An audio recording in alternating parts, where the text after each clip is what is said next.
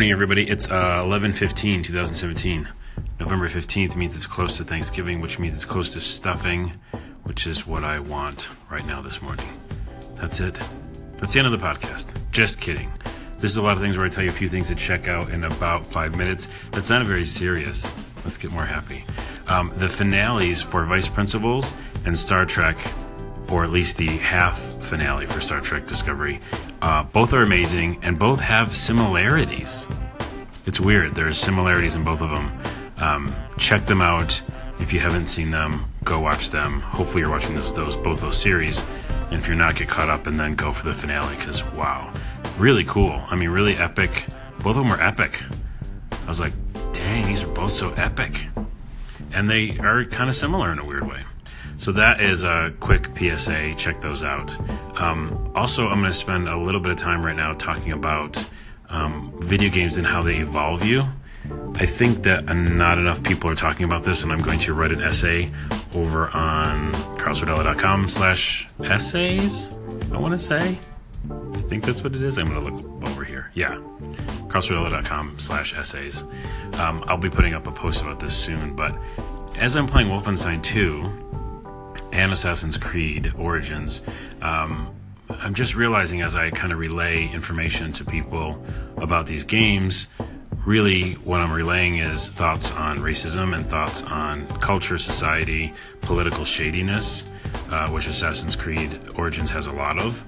And I just think that not enough people are talking about how games, and I hate the word games, electronic entertainment, whatever you want to call it, other than games, uh, are really can move you forward in your your mindset, your thinking, um, your upbringing could have brought you up a certain way, and then all of a sudden you play a game and you go, "Whoa, I didn't think of that from that perspective."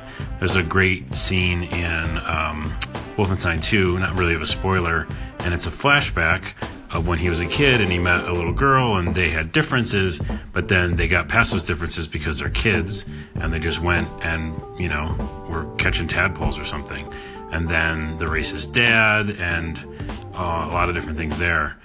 So it has a lot of things you can unpack and think about other than just shooting things, which is pretty great. And Assassin's Creed in Egypt, it kind of informs you on political shadiness, even way back then, um, how people are, how people can be, and also just learning about the culture, about Egyptians and the Greeks and Romans, and you get this whole picture that you might not have had, and you might not have sat through in a book.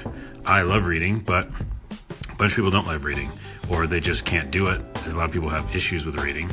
Um, so I think that, yeah, I'm going to write an article about this because I think more people need to play, in quotes, games for the what it can do for you. It can open you up, it can make you think different things and just like any other, you know, really good movie or good documentary or good book could do, but I think we've got to start looking at that as a real valuable tool.